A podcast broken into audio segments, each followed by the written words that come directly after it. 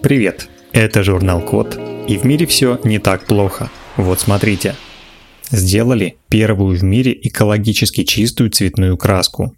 В современной текстильной, косметической и пищевой промышленности используют много красителей. Цвета зависят от пигментов, то есть частиц, которые и передают краске ее цвет.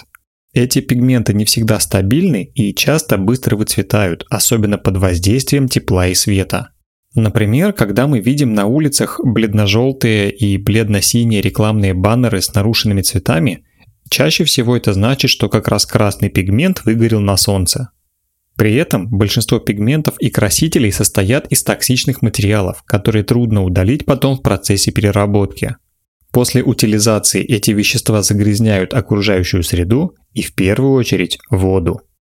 Исследователи из США и из Национального института астрофизики, оптики и электроники в Мексике придумали решение этой проблемы. Они сделали экологически чистые пигменты, цвет которых зависит только от структурного расположения алюминия и оксида алюминия в смеси, а это безопасные материалы.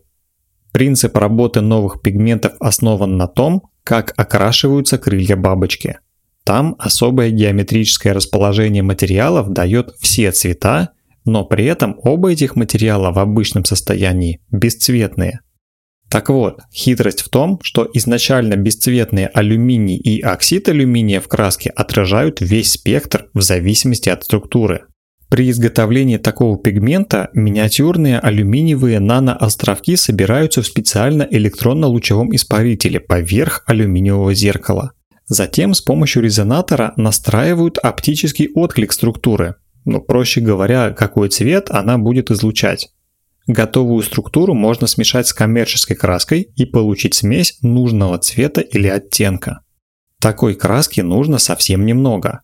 Поверхность можно полностью окрасить, нанеся слой краски всего толщиной 150 нанометров, то есть 15 100 тысячных миллиметра.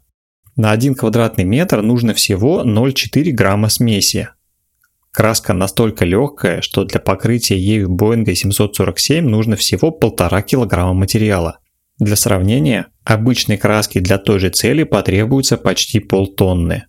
А самое главное, кроме токсичности, что новая краска не выцветает, мало расходуется и поглощает меньше тепла, чем обычная. Поверхность с ней остается на 1-3 градуса холоднее, чем с обычной краской.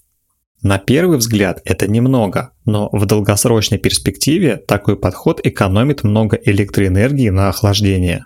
В итоге, если в производстве краски перестанут использовать токсичные пигменты, это значит, что будет меньше вреда для экологии.